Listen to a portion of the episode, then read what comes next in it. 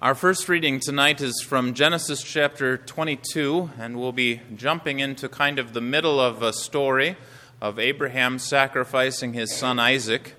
And uh, note uh, that this reading, what's contained in this reading, will be referred to in our second reading from Hebrews. Abraham stretched out his hand and took the knife to slaughter his son. The angel of the Lord called to him from heaven, Abraham, Abraham. Abraham said, I am here. He said, Do not lay your hand on the boy.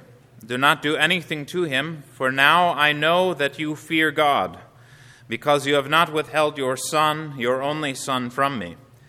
Abraham looked around and saw that behind him there was a ram caught in the thicket by its horns. Abraham went and took the ram and offered it up as a burnt offering instead of his son. Abraham called the name of that place, The Lord will provide. So it is said to this day, On the mountain of the Lord it will be provided. The angel of the Lord called to Abraham a second time from heaven and said, I have sworn by myself, declares the Lord, because you have done this thing and have not withheld your son, your only son, I will bless you greatly, and I will multiply your descendants greatly like the stars of the sky and like the sand on the seashore. Your descendants will take possession of the city gates of their enemies. In your seed, all the nations of the earth will be blessed because you have obeyed my voice. O Lord, have mercy on us. Our second reading is from Hebrews chapter 6. And we want each of you to continue to show the same eagerness, so that you may have the full assurance of your hope until the end. Our goal is that you would not become lazy, but imitators of those who inherited the promise through faith and patient endurance. For God made a promise to Abraham, and since God had no one greater to swear by, he swore by himself. He said, I will most certainly bless you and make you increase in number. And so, in this way, after Abraham had waited patiently, he rece- received the promise. To be sure, people swear by someone who is greater, and the oath serves as a confirmation for them that ends all disputes. Because God wanted to show the heirs of the promise with even greater certainty that his plan was unchangeable, he guaranteed his promise with an oath.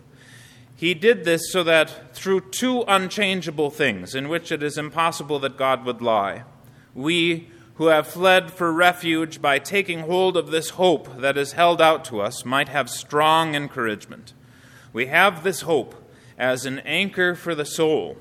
It is sure and firm, and it goes behind the inner curtain where Jesus entered ahead of us on our behalf because he became a high priest forever, like Melchizedek. O Lord, have mercy on us. Grace, mercy, and peace to you from God the Father and from our Lord and Savior Jesus Christ. When I give Christian instruction with the catechism, I warn people against using the phrase, I swear to God. Very often, that phrase becomes a kind of verbal tic.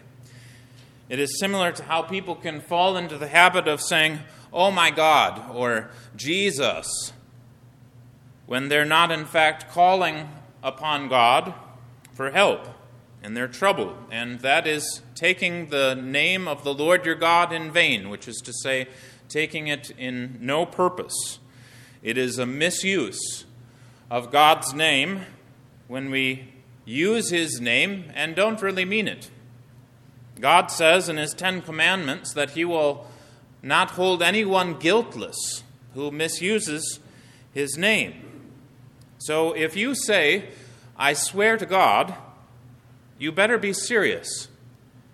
Saying something serious and very solemn, such as you would if you were giving testimony in a court of law after having sworn to God. That is the purpose for swearing. It is to say something very serious and truthful. So, what would it mean for God to swear? That is what you heard God do in our first reading from Genesis. we say, I swear to God, because by doing so, we are calling upon someone much greater than we are, and there's nothing greater than God, so when God swore, he had to swear by himself. Our reading says, I have sworn by myself, declares the Lord, because you have done this thing and have not withheld your son, your only son, I will bless you greatly, and so on. Swearing means that we are to be very serious and very truthful, and God is already, always, and only truthful. And then He swears on top of that, and then He makes His promises to Abraham. What would be the right way for Abraham to receive what God said to him? Abraham should believe it. And in fact, Abraham did believe, and it was credited to him as righteousness. When God swears, you should believe it. God wanted Abraham to believe his promises, and that's why God swore by himself, so that Abraham should be left with no doubt. God wanted Abraham to have complete and unshakable hope that God would do what he promised to do. And of course, since God is God, he can make his promises come true. Likewise, you should believe what God has said to you. God has baptized you in that holy name of His. You were baptized in the name of the Father, and of the Son, and of the Holy Spirit. Recall what Jesus and the Scriptures say about your baptism. It is a new birth whereby you can see the kingdom of God. Flesh and blood can't see the kingdom of God. You have to be born again by the water and by the Holy Spirit. Your baptism is a union with Christ, two becoming one. By baptism, you are united with Christ in a death like his, so you'll be united with him in a resurrection like his. By being united with Christ through baptism, you receive everything that is his.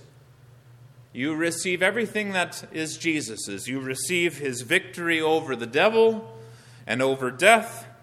And Jesus' righteousness is yours, and Jesus' eternal life is yours.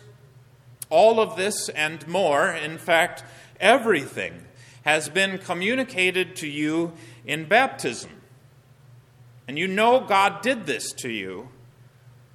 God joined his promise to water so that it was not just words that are here and then gone. He joined it to water so that it's an event People saw it. We know that it happened. You need not have any doubt. Now, I could speak more about baptism, and I could speak very similarly about the other sacrament, the Lord's Supper. What tremendous promises have been given with the body and the blood. I could speak of promises and declarations that Jesus and his apostles make that don't have that outward physical element that goes with the sacrament. So you should not foolishly think, wouldn't it be nice if I could be like Abraham? Wouldn't it be nice for God to swear by himself and then speak to me and bless me? That's foolish because what has been communicated to you isn't in any way inferior to what God communicated to Abraham. If anything, you have promises and signs that are more profound. What can be more profound than being joined as one together with God's Son, or eating his body and drinking his blood? God has made his promises to you. He made promises to Abraham. He has an er-, inheritance for you that is infinitely greater than the land of Canaan, which he swore to Abraham, Isaac, and Jacob. God solemnly and truthfully wants you to believe in the hope that He's given to you. Now, may you be like Abraham.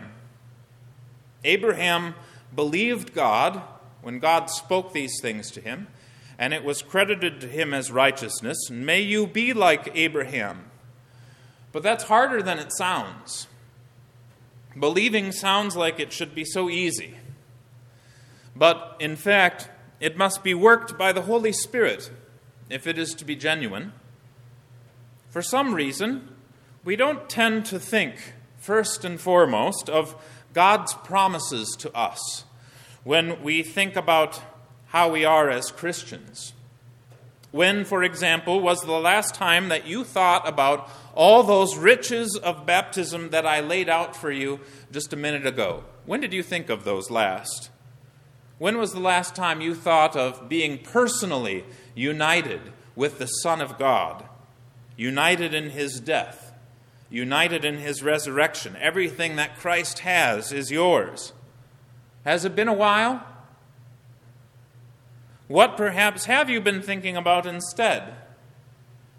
Maybe you've been saying to yourself or to God, Well, you see, I've been working on this self improvement project and that self improvement project is going somewhat well. I've almost licked this bad habit, and that bad habit is the next one that's on my list, and so on and so forth. By the way we talk to ourselves about ourselves, about our Christianity, a person might be led to believe that our hope is not in what God can do for us, but in what we do for ourselves as though first and foremost we must be trying harder. That's what it's all about. That's ridiculous, however, if you'll only think about it. Imagine if Abraham had done that. God swears by himself solemnly, truthfully, I'm going to bless you. I'm going to bless you like crazy. And then Abraham responds by saying, Well, you see, I've got this little project I'm working on for myself. I've made a list, and every morning I just.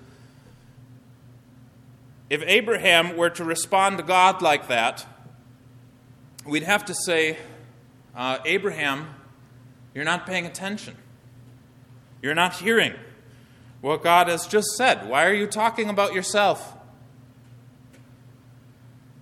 Abraham's strength and our strength is not and never will be in ourselves. The strength of God's people is and always will be in the promises of God. God says, I have done this and that for you, I am doing this and that for you, and I will do this and that for you. God's actions, past, present, and future, are our hope as Christians. God's actions, promised to us in His Word, are what will make good things happen for us, and not our own actions.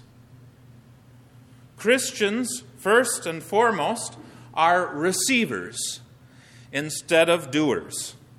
You see this in Abraham. God chose Abraham, God made his promises to Abraham. It was all up to God. And so it is with you. God chose you. God has made his promises to you. Why? God loves the unlovable. God loves you. God loves his Son, Jesus, who joined himself to us sinners. God then, accordingly, speaks lovingly to you. You are receivers of God's love through His promises. And I'd like to remind you enjoy that. God's enemies, including our own sinful flesh, do not want us to meditate on such things. God's enemies want us to think about almost anything else besides God's solemn and truthful promises of grace and salvation. God's enemies would rather have us think about our improvement projects if they can't get us to think of anything nastier, anything that will keep us from meditating upon God's message of love to us sinners. I'm sure that it is God's enemies that are to blame for why we do not think more often on these tremendous promises that God gives, but we should. It's good. We will meditate on mere human words of love or mere human promises. I'm sure you, there have been times when someone you respect or someone you love has said something nice to you. And we'd like to mull over that experience what they said and how they said it, and what does it look like from this angle? What does it look like from that angle? Or just with human promises. Somebody promises you something, and who knows if they can actually deliver it? But as soon as they promise it, you start mulling it over. How will it be? What will it look like? That is what you should do with God's promises to you. Not only can you do this, it's allowed, it is, in fact, your strength as a Christian. The more you think about God's promises to you, the better off you are. The hope you have in God's promises will be like an anchor for your soul, as our reading from Hebrews says. And that anchor of hope holds firm and sure in God, who does not lie. And that anchor holds no matter how hard the cold winds blow. This is what we see in Abraham and in all the examples of faith that are given in the Bible. Their hope held firm in God's promise of grace to them. God was for them, they believed. And many and various things happened to them, even horrifying or tragic things occasionally occurred to them, but God remains faithful. So do not imagine that it is indulgent or that it's a waste of time or you know it already. To mull over and savor the goodness of God's promises to you. The more you think about what God has done to you and will do to you in baptism, the better. The more you believe that the body and blood of Christ is effectual and beneficial and salutary, the better. That is your strength. Hope is your strength as a Christian. God will not disappoint you when you hope in Him. The peace of God that transcends all understanding keep your hearts and minds in Christ Jesus. Amen.